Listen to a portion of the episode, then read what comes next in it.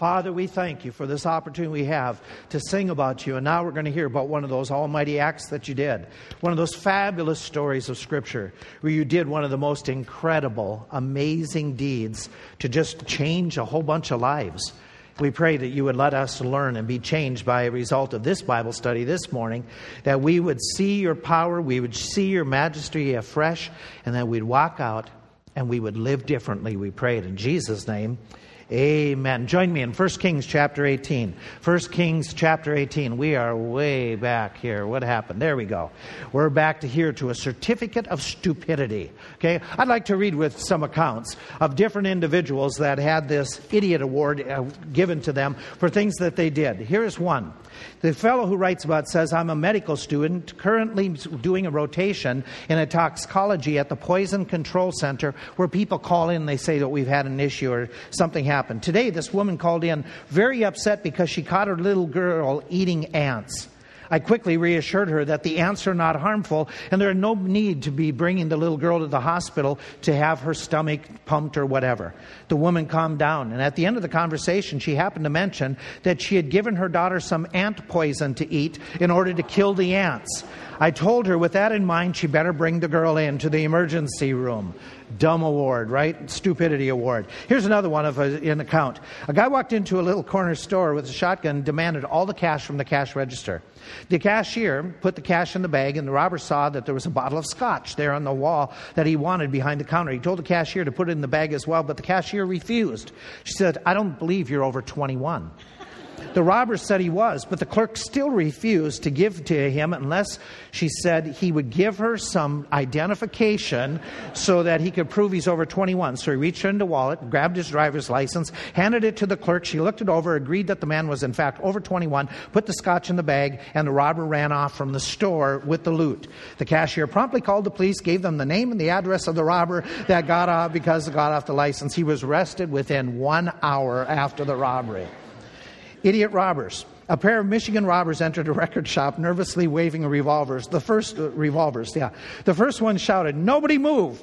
His partner moved. The startled bandit turned and shot him.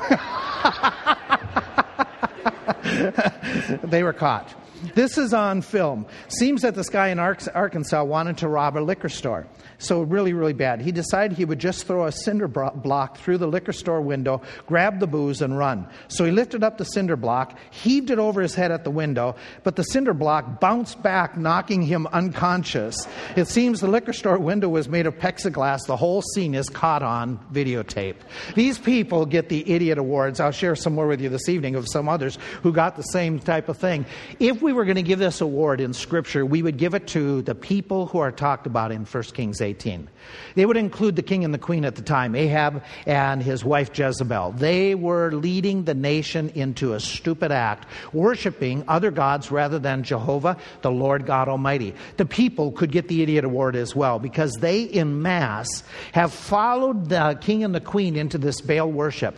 Well, God had sent a prophet Three and a half years before we read 1 Kings 18, God had sent a prophet, his name is Elijah, to say to the king and the queen, God is displeased, God is going to deal with you, he's going to judge you for this. In fact, he's going to hold back the rain for three and a half years and bring all kinds of problems upon you, just like what was predicted in Deuteronomy 11 that if people walked away from the Lord, that the nation of Israel would suffer droughts. So for three and a half years, there was a tremendous drought in that region of the world. The prophet who had given the message had gone off into hiding at a couple different different spots. And God tells him in the beginning of chapter 18 come out of hiding, go and meet the king. It's time that you meet the king, and the rain return, and judgment falls, and the people are going to have to decide.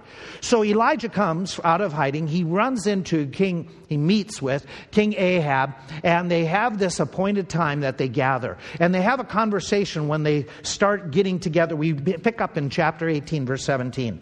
It came to pass when Ahab saw Elijah that Ahab said unto the prophet, you, Are you the one that troubles Israel? And the prophet Elijah answered, I have not troubled Israel, but you, your father's house, in that you have forsaken the commandments of the Lord, that you have followed Baal Now, therefore, send and gather to me all of Israel unto Mount Carmel, and the prophets of Baal, 450, and the prophets of the groves, that would be the prophets of Asheroth or Ashtaroth, it's said both ways, 400, which eat at Jezebel, your wife's table. So Ahab sent all the children of Israel and gathered the prophets together unto Mount Carmel.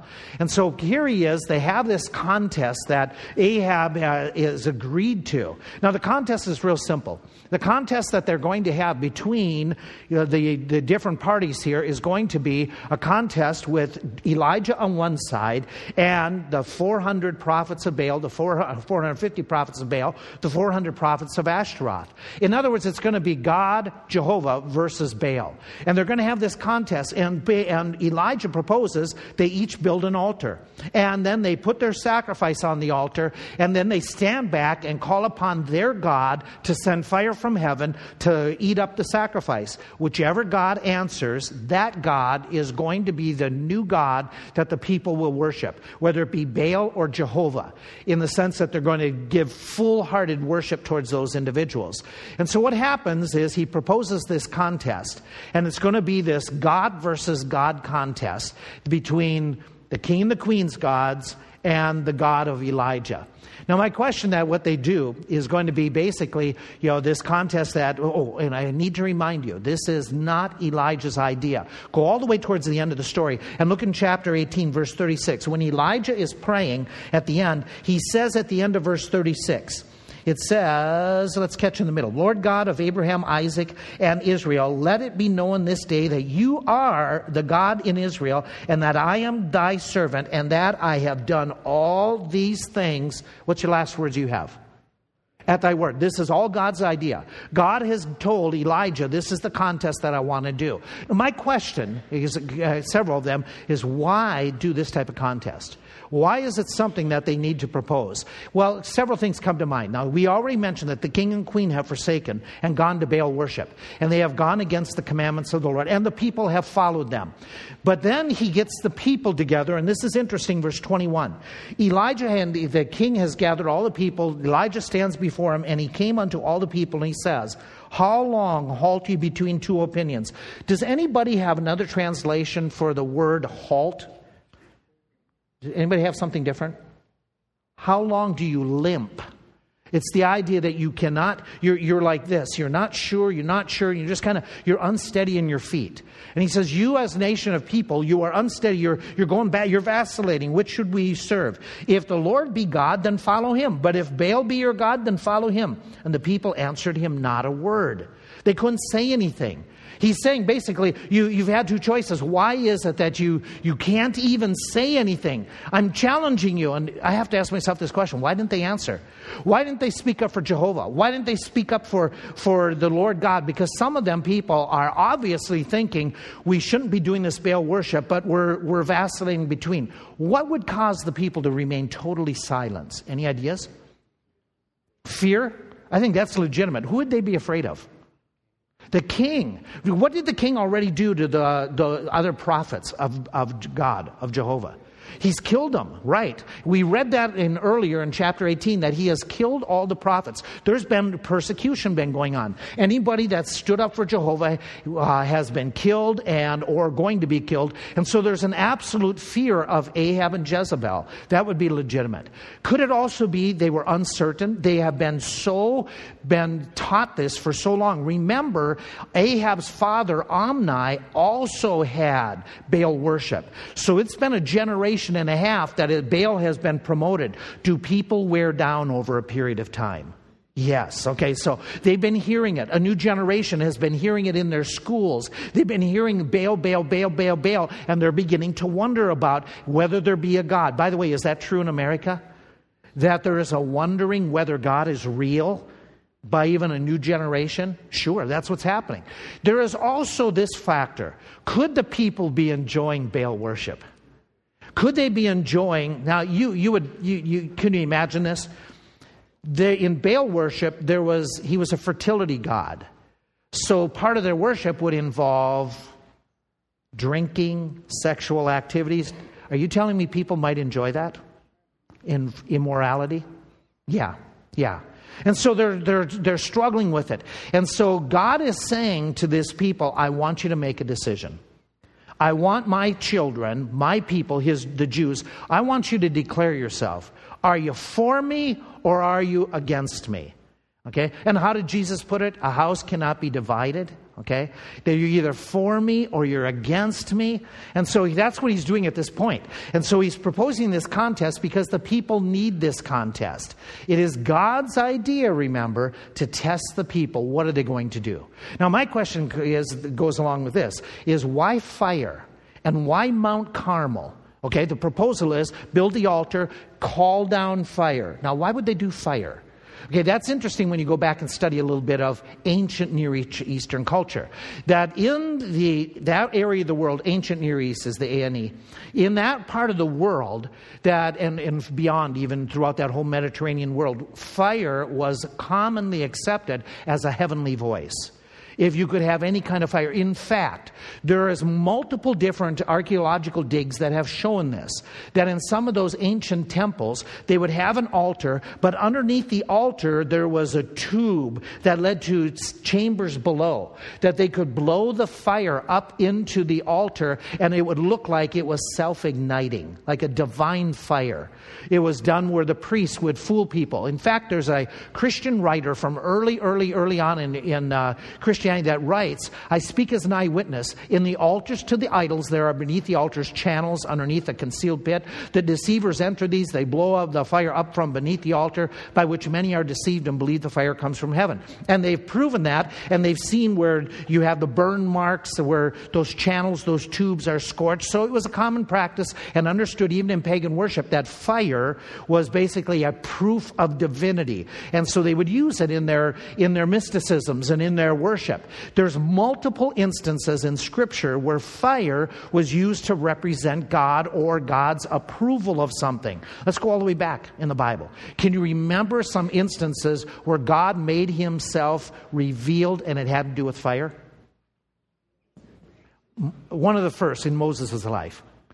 Moses and the burning bush, okay? When Moses had that burning bush experience, when the Jews were walking through the wilderness, what was the going on? The pillar of fire through the wilderness that you read about in Exodus and then through Numbers. The very first time that they built the tabernacle, and uh, Aaron was to make an offering. The very first time that he made an offering, fire comes down from heaven to show that I have approved of this system of sacrifice that we read about in Leviticus chapter 9. We read about fire coming when Gideon, we talked about this just months ago, when Gideon made his sacrifice and he puts it on that altar after the angel had told him that you're going to lead. And he said, Make an offering. He makes the offering. And then the angel put out his staff, and the entire thing lit up. It was a miraculous fire. Again, Gideon was, it was confirmed to him this, this was something with God. When Samson's parents, we talked about this as well in our series on Judges, when Manoah and his wife make the sacrifice as they're directed by the angel, then the angel steps into the fire and ascends up on high, involvement with divine approval with fire once again. When David had, uh, had done his numbering of the people and there was a plague upon the land, David has to stay the plague. He buys buys the uh, Ornan's threshing floor, and what he's going to do with that is he's, that's going to be the home of the future temple. And he makes a sacrifice there to stop the plague. And it talks about fire coming down from heaven and taking up his sacrifice, showing divine approval. The plague stops, and God, God has accepted it. There's one other time in Scripture that we have this fire taking place fire coming down from heaven. It's at Solomon's dedication of the temple. When Solomon dedicates the temple and they're in prayer, all of a sudden fire comes down from heaven, laps up the sacrifice, and then the fire moves into the temple and they can't enter into the temple because it is filling the temple place. That the day of um, dedication, the day of inauguration of the temple. And so you have frequent occasions where God approved and did fire to show that this was something divine. Well, they picked up on that, the ancients picked up, and they used it as well. So it would be a, a contest that everybody would say, yeah, that's a good tool. Mount Carmel is an interesting spot. It's close to the sea. It's actually a ridge of mountains, of, of hills that go there, and uh, one of the highest is called Mount Carmel, but it's a whole area of about 13 mile ridge that's, that basically divides the the entire nation of northern Israel right in the middle. So it'd be a convenient spot to gather the people. It's a spot where there's a high ridge there. In fact, there's one along that whole plain, there's one elevated ridge that they call in that part of the world, they call it El uh, Moraka. It means the burning, and it is the traditional site of where this contest takes place. And there's a ridge up on top, and then there's a 200 foot face of the wall that is straight down. Somebody could stand up here and speak, as well as remember, what do they do to the prophets at the end in this story? They cast him off this, this wall. So it seems to me this is probably the spot, though we are, we are uncertain which one of that series of ridges it is. This could be the very series, the very spot. We know that there was an ancient uh, spot for worship up there. Uh, Mount Carmel for Jehovah. And by the time we come to this story, evidence has also been given in other historical writings that they had converted this Jehovah altar to an altar of Baal. So by the time Elijah comes on the scene, it has been used for both. They're limping. They're, they're between the two opinions. Is Baal going to be worshiped here? Is uh, Jehovah going to be worshiped here? Now, the question I have that goes along with it why would Ahab agree to this? Okay? God's idea. He's going to lose. God proposed this. We know he's going to lose. We know the end of the story that he does. But why would he have agreed in the first place? I think it all has to do with what Elijah revealed to him and how Elijah set this up. And several things that come to mind. Okay, he needed and wanted an end to this drought. Economically, for the people's sake, for his for his country, the drought has to end. And so, basically, Elijah is in control. We're going to have a contest. He's got to agree. He's got to work with Elijah to get the end to the rain because Elijah is the kingpin, humanly speaking, to ending the drought. We know as well that what Elijah proposes to him, from Ahab's point of view, Ahab has all the odds in his favor. Think about it. I want to be, I want to have a contest with you. you. Would you take me on? Me against 450 of your prophets. Well, statistically, who's going to lose? So Ahab's 450 hired prophets, plus his wife's 400 prophets, this is a no brainer for him. He's going to win just by odds and sheer number. As well, there's some other factors that go along with this. We don't know how strong his belief in Baal. How much was him as far as the religious motivator for Baal, or how much was his wife? We, the reason I question that is Ahab is not the strongest uh, backbone man that we have ever read about. As the story will unfold, his wife is telling him what to do. His wife is controlling him a lot, as we'll see in the weeks ahead. And so she could be wearing the royal pants in the family, and it could be a lot of her doing behind this, and he is simply what of her? What could a henpecked husband become? Can I use the word fearful of his wife? Okay. Now, uh, see, it is so foreign to you, none of you even answer that. You can't imagine somebody living that way. Isn't that a blessing?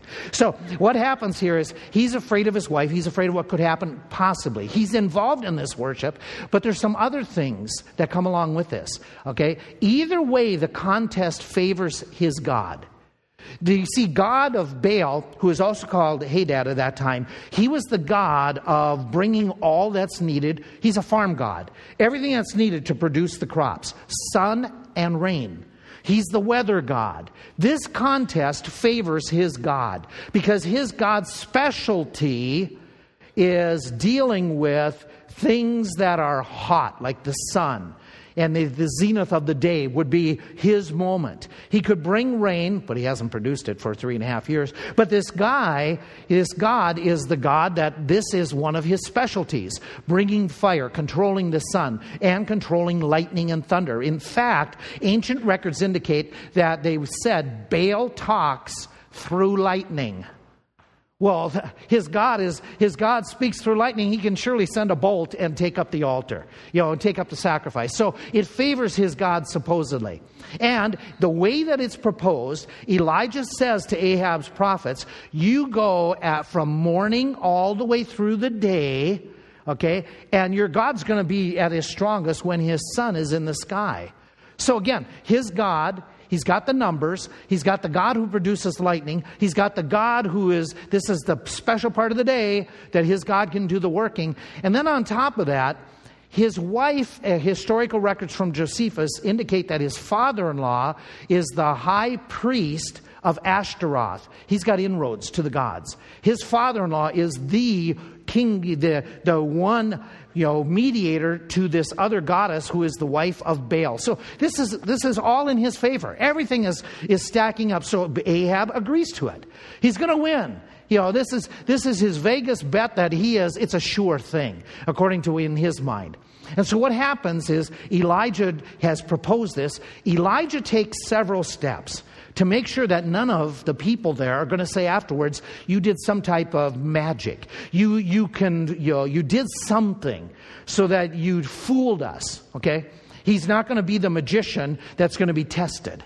Okay, he's going to make sure that everybody knows he is not pulling their leg at all. What steps did he take? Look at the proposal that he makes in this contest. It's really interesting. It's one of those, it's one of those uh, stories that there's little bit words put in here that are huge, but we often gloss over. Number one, let's think about this. He proposes rules, ground rules for the game that are very clear. He isn't one of those individuals that he's playing a game and then it's going to change the rules to become in his favor. Nope. From the very beginning, he has said, here's what's going to happen. Very simple, very direct. Everybody knows it. So nobody can say to him afterwards, you changed things in your favor. He doesn't do it. There's another phrase that shows up in verse 23. And it's right at the very beginning, and it's uh, for me, you probably have marked it. I didn't in studies past. Let them therefore give us two bullocks Elijah does not pick the animal. He makes sure somebody else picks the animal. Nobody's going to claim and say afterwards that Elijah rigged the animal, rigged the sacrifice. In fact, look at the them. Who is he talking about? Well, if you read the rest of the passage, the them seems to be I will let the other side pick what animal or animals we're going to sacrifice. So they're not the ones that they can claim I did some trickery. You go pick the animal. You, it's up to you. You bring me one, you choose one, and I'll take the leftover. So very clearly, nobody's going to accuse him of rigging this. As well, he makes its statement twice in this text, which means that if he's repeating it, it has some substance. Twice he says, I am alone, you are many. I'm alone, you are many. Everybody knows, everybody's clear, I don't have somebody helping me out. I don't have some people hiding in the rocks. I don't have some people hiding behind, you know, we haven't dug a channel underneath here with a secret chamber. It's going to be very clear I'm all by myself. I'm doing this all just me under the direction of God. He gives these prophets plenty of time. Read the story that what happens, and as they say, okay, let's do it, it says, verse 25, he says to the prophets of Baal, Choose you the bullock for yourself. You go ahead and you cut it up, do whatever. You are many, call in the name of your gods, but put no fire under it. They took the bullock, which was given them. They dressed it. They called on the name of Baal. What's your Bible say? From morning until when? Until noon, okay? And then they keep on. And then it says, verse 27, it came to pass at noon that Elijah mocks them and he makes some statements. Verse 28, they cry louder. They cut themselves after the manner with knives and lances. And then they, till the blood gushes out upon them. Isn't that just very, very picturesque? Of what they're doing. And it came to pass when midday was past that they prophesied until the time of the offering of the evening sacrifice, five or six o'clock. They're going all day long. Then he gives them plenty of time. Nobody's going to be able to say to, to Elijah, you, they could have done it if you just give them a little bit more time. It is, it is, they are doing their thing so long, everybody else is taking a nap. They are doing their thing so long, everybody knows it isn't working. Very clear. Very clear about it. The other thing he does is in verse 30. In verse 30, when it's his turn, look what happens. He says the first words to the people, Come near unto me. And all the people came near unto him. He draws them in so they can watch exactly what he's doing. Nobody's going to be able to say later on, you did something when you built the altar. You, you rigged something. They are looking, they are on top of him. They are watching, they are seeing exactly what he's doing. And then, as he's building the altar and he's got it built, he then, as we read the story, verse 31, he took 12 stones, according to the number of the tribes of the sons of Jacob, unto whom the Lord God came, saying, Israel shall be thy name. With the stones, he rebuilt, literally. He rebuilt the altar in the name of the Lord, and he made a trench about the altar, as great as would be, and he gives a measurement. He put the wood in order. He cut the bull in pieces. He laid him on the, he laid the bull on the wood. He said, fill up buckets of water and poured it on the sacrifice. Okay, there's four barrels of this water and on the wood. And then he said, pour it on the sacrifice and then do it a what? A second time. And then do it a what? Then do it a third time. And they did it the third time. The water ran round about the altar and he filled the trench also with water. Okay? The idea is that he has put this sacrifice, he has, he has saturated it, not just once dousing it and it drying out quickly. It is saturated to the point that the water is running off. The ground is so saturated that it's no longer dissipating. Remember what's been going on for three and a half years? There's been a drought. That, that, that area around the altar it is so waterlogged at this moment. There is no doubt. There's nothing he could have done to rig this. It is, it is now completely, the, the animal is soggy. In other words, Elijah has done everything he could so the fire wouldn't light. He has made it an impossibility. His trench, his animal, looks like a lot of your yards over the last few days. It is just absolutely drenched. And so he's done all these things, even though the water is scarce and we have all those details, that there is no trickery. There's nothing coming up out of the ground that's making it through this, this area. There's no way this can light except to be a miracle. There's no doubt. The people understand this. They've seen it. They're watching him. There's no sleight of hand. So the prophets of Baal did do their thing. We read about what they did, that the prophets of Baal, they made their sacrifice, they start doing a loud, frenzied, you know, activity, and you know how it usually is stated, okay? Don't confuse me with the facts, just get louder to win the argument. That's the way they worshiped. They just they didn't worship a real deity, but they they made it look like, oh, this is phenomenal, and they're loud and they're carrying on. They're jumping on the altar, they're jumping off the altar, they're cutting themselves. They are so sincere, but twice in the text it makes the comment. There was no voice nor any that answered. Twice he states that. Again, he wants every one of us to understand there was no response, there was no bail, there was no activity. Now, at noon, he mocks them. You need to understand that there's a possibility of what, what he means by he mocked them. Could be that he's just sitting there and the statements he makes are just in jest. Hey, better be louder, he can't hear you. Hey, he's on vacation. And all those comments. It is interesting that in ancient Canaanitish writings, they do refer to the idea that at times gods did go on trips and you would have to speak loud. Gods did fall asleep and they recommended that at times you increase the volume of your worship. They did recommend at times, and um, I, I, don't want to be too crass here, but. Um, but where he's going, he's talking, he is pursuing, he is in a journey. Uh, peradventure he sleepeth. The pursuing in the Hebrew is translated elsewhere, he's in the bathroom. And so he is saying that this God could be preoccupied.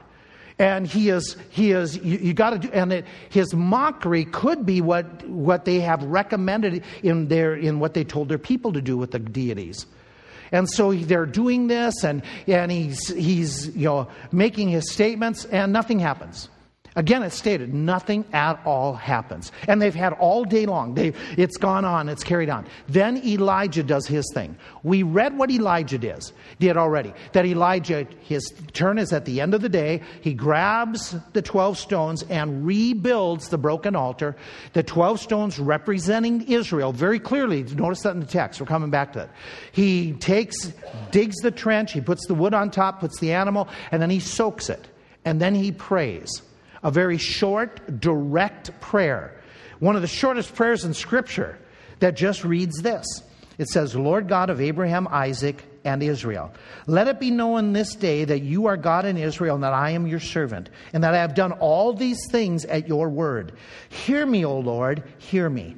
That this people may know that you are the Lord God and that you ha- and, and that you have turned their heart back again. That's all he prays. But then the most amazing thing happens. It says the fire of the Lord comes down from heaven. Was it a bolt of lightning? Was it something that all of a sudden just came down in a pillar? We don't know the exact details, but we know that this fire consumed the animal, the drenched animal. It consumed the wood, the drenched wood. It then consumes what else? What else does the passage say? The stones. It burns up stones. It's a pretty hot fire, folk. Okay. And then what does it do? It takes out all the water. This is a laser beam that just wipes everything out. And it is so it is so amazing. It's up on that mountain. Imagine, imagine, we're all down here. We're looking up at that 200 feet thing. We see him at the very edge. Be careful, don't fall off, don't fall off. He's like, he's like some of you people when I'm walking these steps. Just don't trip, don't trip. And you know, Elijah, be very, very careful, be careful. All of a sudden, out of heaven comes this huge crack, and then there's this fire that comes down, and then there's nothing left and the people fall down. Notice the response. It says, When the people saw it, what do they do? They fall on their faces and they said, Jehovah, Yahweh is God, Yahweh is God. Yeah, who won the contest? God. Okay? Now, this story is written for, for us to learn things. It was done, all of that was done for the people at that moment to learn something. What were they to learn? What was it that, is there one lesson? Is there more? I think there's several lessons that stand out that are very important that are as we read the story and we know the historical account we can make these same conclusions that they needed to make. Number one is very simple. God's real. The people can say what they want. They can doubt whether jehovah was around. Jehovah just proved himself. Jehovah is real. That was the issue for the people. Was Jehovah the real God? There is no doubt in their mind Soon as they saw this, they said, Jehovah is God. Jehovah is God. He is real. He is not a counterfeit. He is not a make, a make believe. He is not a figment of our imagination. He is not some clergymen that are hired to give us a story. He is real. And by the way, is this a fact today? God is alive and real. Even though in America, are there people doubting the existence of God? Yeah, and by the way, even if you sit here in this morning and say, Well, I'm not convinced, God is real. God is absolutely real. There are multiple historical proofs. This is just one of them. And I remind you that according to scriptures, God is so real that he says there's a certificate for stupidity to those who say there is no God. The fool hath said in his heart, There is no God. You and I would be absolutely ignorant spiritually to just say, There's no God, I don't have to worry about him. Where did you come from? You say, well, and you can do all these, you can have all these arguments, but eventually you get back to where is the beginning of life? It is with God. God is creator. We are going to stand before him, and one day where every knee shall bow before him, including even those who doubt whether he exists. You're going to bow before him one day. He is real. Something else that stands out about this passage, he's powerful. He can do the incredible. He can do anything he chooses to do. That, by the way, is sovereignty. Sovereignty is God controls everything he chooses to control. God's sovereignty is God can do anything he chooses to do. Does God absolutely control everything throughout the world in the sense that he controls every decision you make? I don't think so. I think we have free will. But he is sovereign in that he can direct, he can, uh, he can uh, or- orchestrate things, he can bring us to a point, but when it comes to creation, he controls every part of it. When it comes to historical events, our God is able to monitor and, and manage so historical events will fall into line with him. He is that sovereign. And he is not afraid to allow us to have free will to choose. And yet he stays in control. He is an amazing God. Can he suspend natural law? Can all of a sudden he can say, okay, I'm going to bring fire from heaven? That's not the norm, folk. Can, can doused objects that are soaked, can they burn up? That's not the norm. We know. Anybody been camping, you know that's not the norm. God can do anything. He is able to make, and this is the point of the passage, He is able to make things work with what He has predicted. He told Elijah to do all this. He told him he would bring the rain. He told him he was going to bring revival. He managed the situation to bring about what he has predicted to, that would come to pass. And Elijah was just operating by the word of the Lord, and God was able to bring his word about. Which, by the way, gives me great hope. When God predicts our future, and what will happen here in the world. How God predicts that there's going to be a monetary system, there's going to be the mark of the beast. Is God mistaken? No. Can God, pre- when God predicts there's going to be a rapture of the believers taken out of this world at any moment, can God make that happen because He said so? Yeah, yeah. Our God is powerful. That's the person we're saying about this morning. Almighty, unchangeable God. You know, God is not a Duracell battery that runs out of power. Okay? God is unchangeable. He was powerful then, He is powerful today. That's the God we worship. Something else that stands out God has our back whenever we do what He commands. God has our back whenever we do what God commands us to do. You see in the text, and I've already pointed out, Elijah did all of this in explicit obedience to the Lord. At your word. At your word, I made this contest, proposed it. At your word, I doused the animal. At your word, I made the trench. The whole contest was God's idea. And he put Elijah out in front, and it's as if Elijah is carrying the brunt of all this. But God has his back. When he did what God wanted him to do, God came through to provide what Elijah predicted at the mouth of God, at the behest of God. That same thing happens in our life. How does it look that God has our back today? Well, God tells us to give charitably, to give a, a sacrificial giving to the Lord's work. And then he turns around and says, And I will supply all your needs. And then we read in Philippians that God absolutely meets the needs of those who are charitable. So you and I at times say to ourselves, well, you know, if I give to the offering plate, then I don't have enough money for my own bills. Our God has our back when we do what he says. Here's one for you. When we give out the word of God to that coworker, to that family member, and you say they will never get saved, so why should I even bother? They are so hard hearted. But God says, My word shall not return void. Where I am lifted up, I will draw people to Himself. Now, they have free will. But does God work in the hearts wherever His word is given? The answer is yes that he will work and he will he will convict. And so our job is not to be afraid of giving out the word but rather give it out and let god work. He has our backs. Let me give you another illustration. God tells us that when we do right before him he will help us to be at peace with even people who don't like us. People who might have conflicts with us because we're doing what's right. He has our back we don't operate in fear of what somebody might say. We don't give up because they might get more upset. We do what's right and let God have our back and protect our reputation, protect our relationships.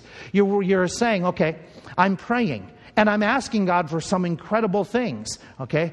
When we pray according to His will, He says He will answer, that He will have our back that He will help us through those difficulties.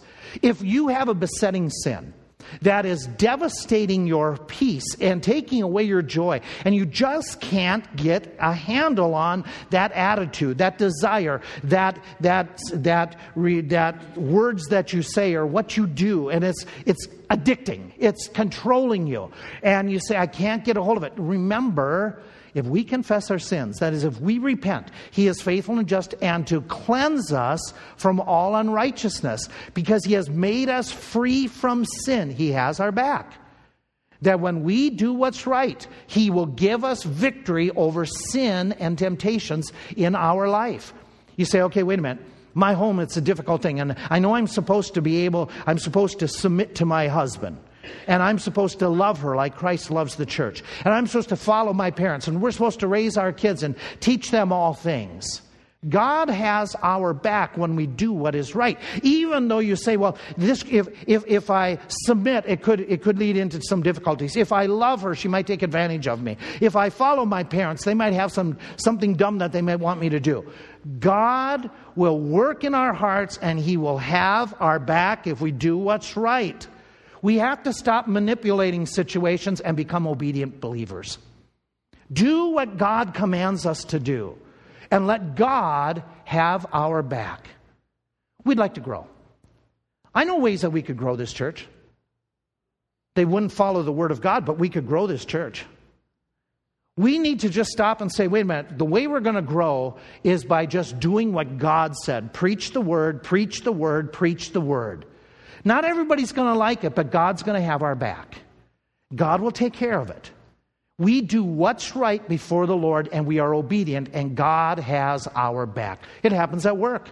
You say, well, if I, if I, you know, I might get in trouble at work, and, and if, I, if they fire me, they'll give, me, give me a lousy you know, testimony, or a lousy recommendation. Listen, if you and I do what's right, and in this text it's talking about honesty, not purloining, not being the ideas uh, of not stealing, not robbing, not cheating somebody.